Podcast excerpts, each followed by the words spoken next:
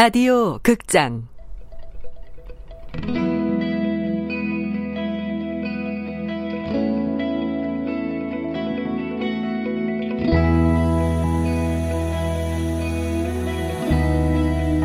라이팅 클럽.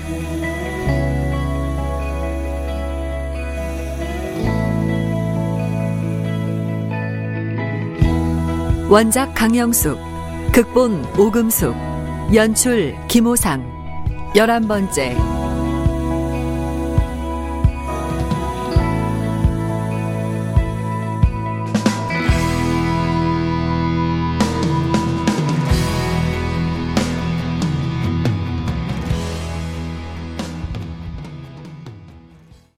안채의 할머니 할아버지는 방 안에서 텔레비전을 보고 있었다.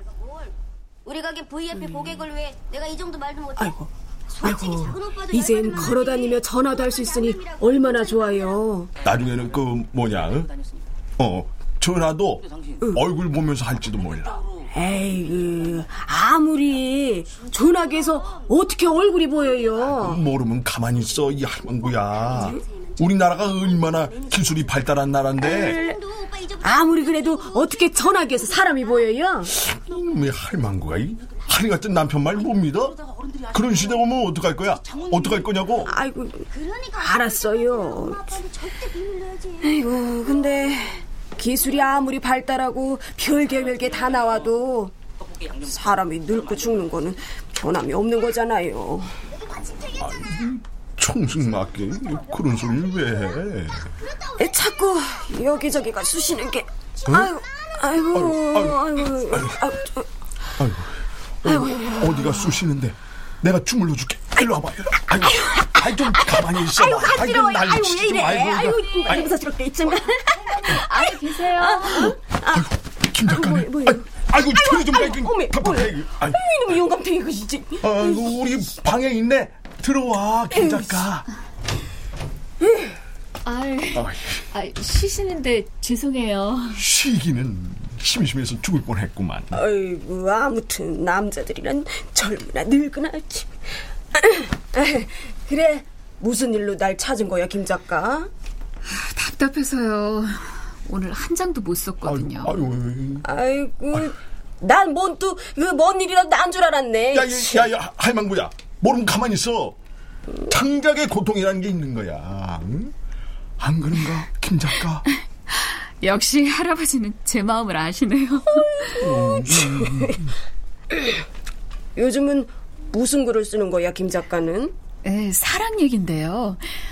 어느 가난한 집 여자와 부잣집 남자가 아이고 그거 요새 텔레비전에서 하는 드라마랑 똑같네 그게. 정말요? 아니요, 아니요, 아니요. 괜찮요.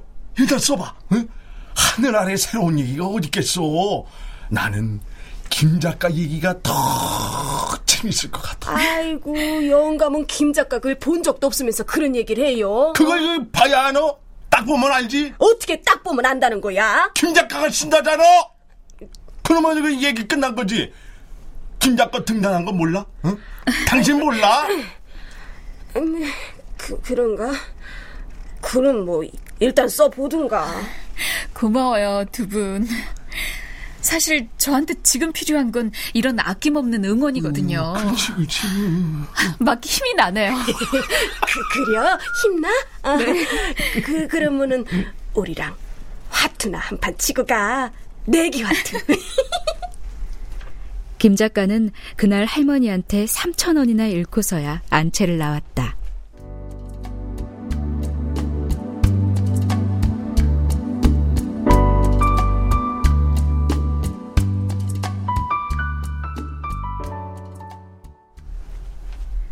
여직원만 뽑는다는 광고를 보고 영인이 지원한 곳은 종로에 있는 회사로 지원자들이 강당 가득이었다.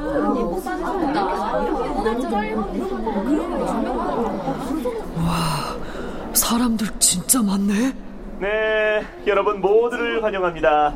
아, 우선 저희 회사의 창업 이념은 두려움을 없애자로 누구나 누구나 고소득을 올릴 수 있는 곳입니다. 이 회사 이거 들어본 것 같아. 네, 현대는 커뮤니케이션 사회 정보화 사회인 것 알고 계시죠? 네. 그러므로 여러분들은 이런 사회에 발맞춰서 지루한 연설이 시작된 지 30분이 지나도 도무지 뭘 하는 회사인지 파악이 안 됐다. 선생님, 그래서 저희가 할 일이 뭐예요? 아, 아 이제 곧 아시게 되니까 잠깐만 잠깐만 기다리세요. 남자는 연설이 끝난 뒤 청중석 맨 앞에 빈자리로 가 앉았다. 그러자 유니폼을 입은 여자가 나왔다. 자, 어, 이제부터 번호와 이름을 부르면 앞으로 나오셔서 자기소개를 하시면 됩니다. 이미 서류 심사는 끝났고요. 지금 바로 이 절차가 면접 과정입니다. 어, 면접이네. 자기소개?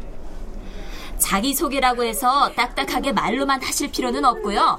춤, 노래, 뭐 기타 등등 뭐든 환영합니다. 지원자들의 자기소개는 가관이었다. 춤과 노래, 만담까지 있었다.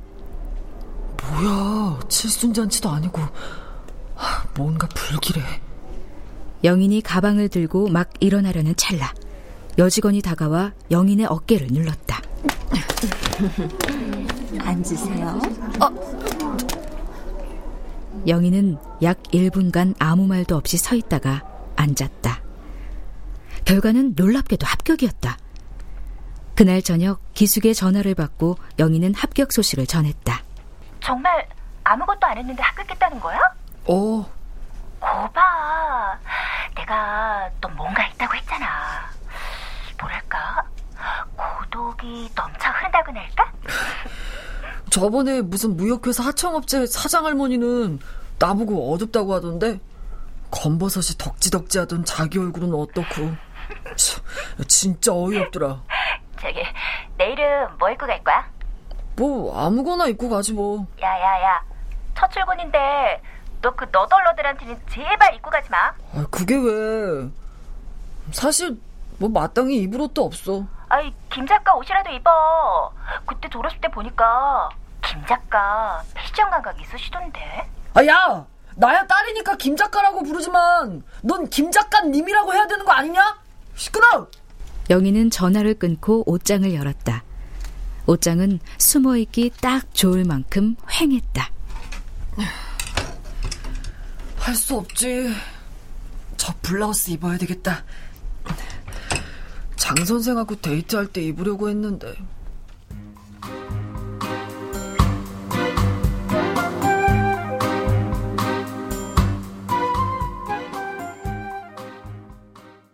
정마르는 정동의 도서관 벤치에 앉아 책을 읽었다. 살랑대는 봄바람이 기분 좋은 날씨였다. 영인이 덕분에 노동일기를 다시 보는군.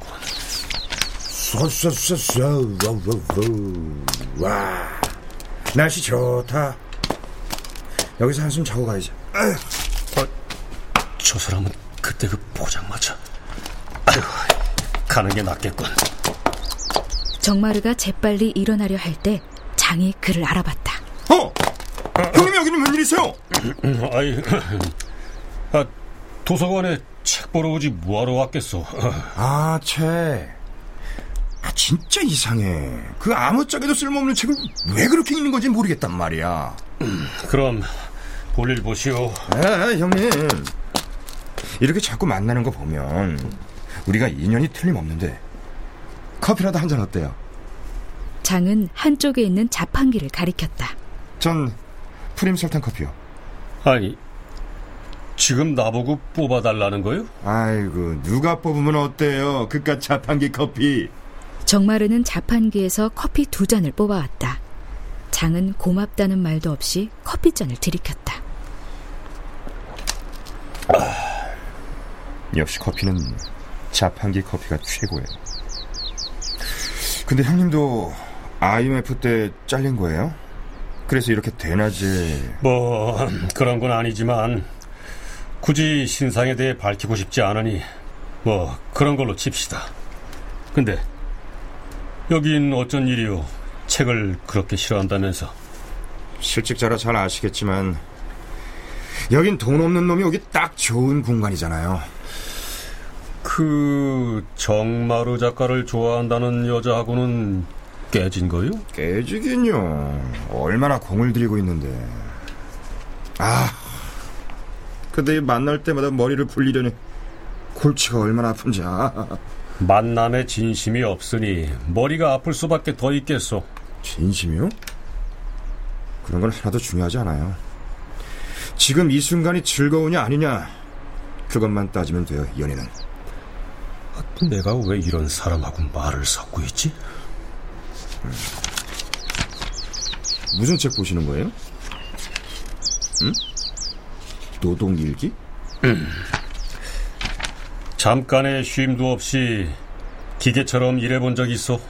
에휴, 그럴 리가요. 지금도 많은 남녀 노동자들이 먹고 살기 위해 있는 힘을 다해 대략 1초마다 한 번씩 행하는 대여섯 개의 단순한 동작을 끊임없이 되풀이하고 있는 곳이 있어. 아, 아, 아, 난 절대로 그렇게 못 살아요. 그나마도 요즘은 기계가 사람의 일을 대신하고 있는 실정이라 사람들은 자꾸 일자리를 잃고 있고 참 슬픈 현실이오. 사람이 본성에 따라 살아야죠. 일은 인간의 본성에 맞지 않아요. 그걸 당신이 어떻게 장담할 수 있어? 증거가 있잖아요, 증거가. 증거라니? 생각해봐요. 일을 하고 나면 얼마나 피곤해요. 아니 그게 본성이라면 즐거워야지 왜 피곤하냐고요. 안 그래요? 하, 아이고 참. 비셸 트루니에의 말을 잘도 갖다 붙이는군.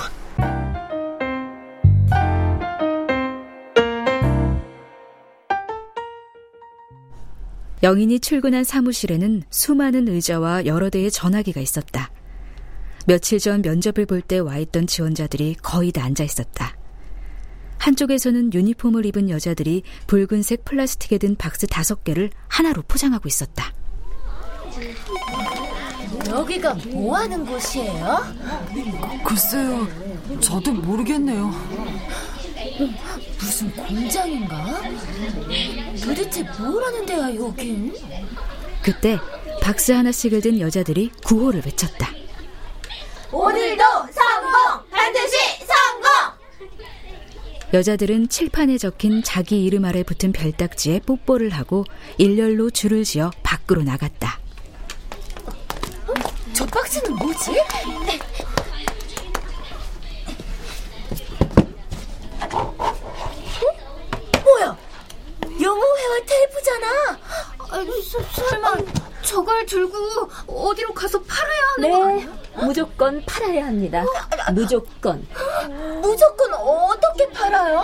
친구는 기본이고 삼촌, 고모, 옆집 사는 사람은 물론이고 뒷집 사는 사람까지 모두 찾아가 팔아야죠. 매일 하루에 한 개씩. 하루에 한 개요? 그러면 월급은 더 오릅니다. 팔면 팔수록 누적된다는 얘기죠. 저, 저는 영어를 못하는데 어떡하죠? 그런 건 아무 상관없어요. 고객은 죄다 한국 사람이니까. 출근하면 모두 투피스 유니폼으로 갈아입고 커다란 책상에 모여 상자부터 포장했다. 포장이 끝나면 명단이 든 수첩을 펼쳐놓고 전화를 걸기 시작했다. 어, 명자야, 잘 지냈어? 아, 지난번에 이사한다더니 했니? 아, 그랬구나. 아, 다름이 아니라 어, 지금은 세계화 시대잖니. 그러니 영어를 못하면 현대 사회 그렇게 테이프를 판 사람들의 이름 밑엔 별딱지가 하나씩 늘었다. 아, 난 도저히 저렇게 못해. 출근해 책만 보고 있는 영인에게 선배 여직원이 전화번호가 적힌 메모를 건넸다. 자, 어, 한번 만나봐. 내가 너무 바빠서 지난번에 이 사람이 살 것 같이 그러다 안 샀는데 여태 못 만났거든. 책만 들여다본다고 달라지는 건 없어. 제발 좀 밖으로 나가라. 여기가 도서관이니? 영희는 상대와 약속을 잡고 커피숍에 앉아 있었다. 새벽 공기를 가르며 나르는 새들의 날개 죽지 위에 대낮에 커피숍에 수많은 중년 남녀들이 왜 그렇게 얼굴을 맞대고 앉아 있는지 영희는 그때 비로소 알게 됐다. 어, 이 사람들 다들 뭔가를 팔고 있어. 그게 보험이든 물건이든. 그러니까 여긴 무서운 생존 현장이야. 나나 김 작가와는 앉는 자세도 사용하는 단어도 달라, 저 사람들은. 영희는 그렇게 얼떨결에 별딱지를 따고는 더 이상의 진전이 없었다. 그러나 사무실을 그만둔 건 실적 때문이 아니었다.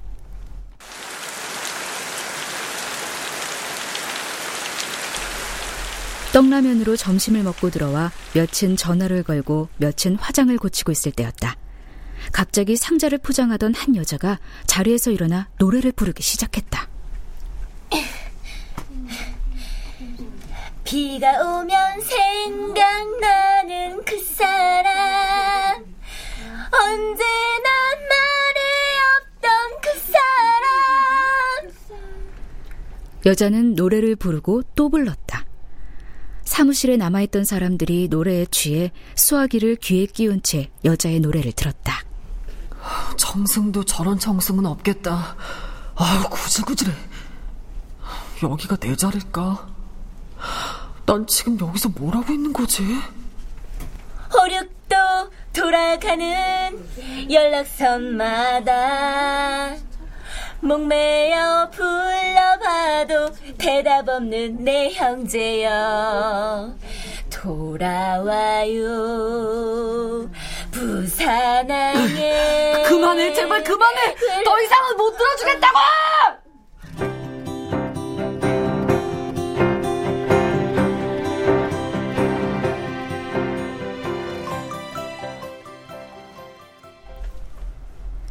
영희는 그렇게 회사를 그만두고 지독한 감기로 알아누웠다.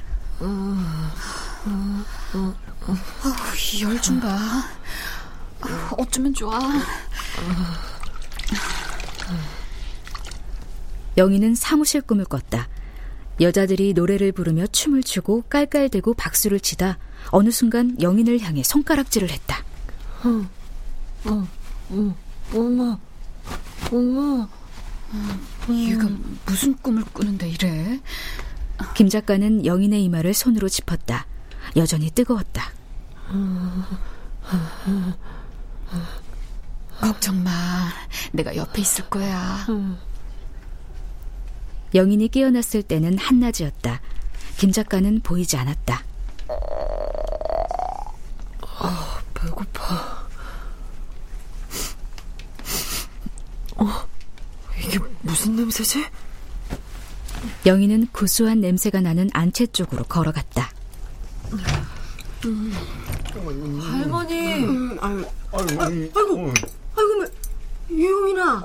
괜찮은겨? 어여 앉아. 어여. 아이고 왜? 아이고 얼굴이 쪽 빠졌네.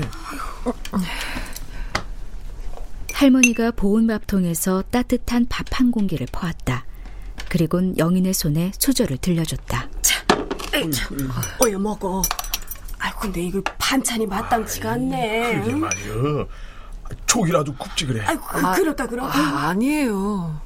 아니, 우리 영인이가 밥 하나는 잘 먹으니까. 아유, 어유 먹어라. 많이 먹어. 네.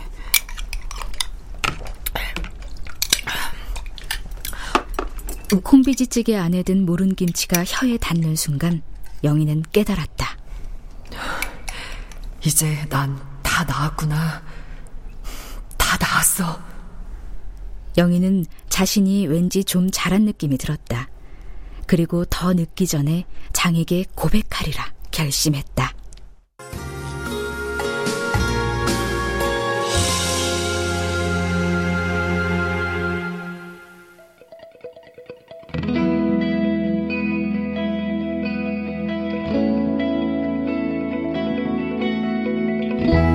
라디오 극장 라이팅 클럽 강형숙 원작 오금숙 극본 김호상 연출로 11번째 시간이었습니다.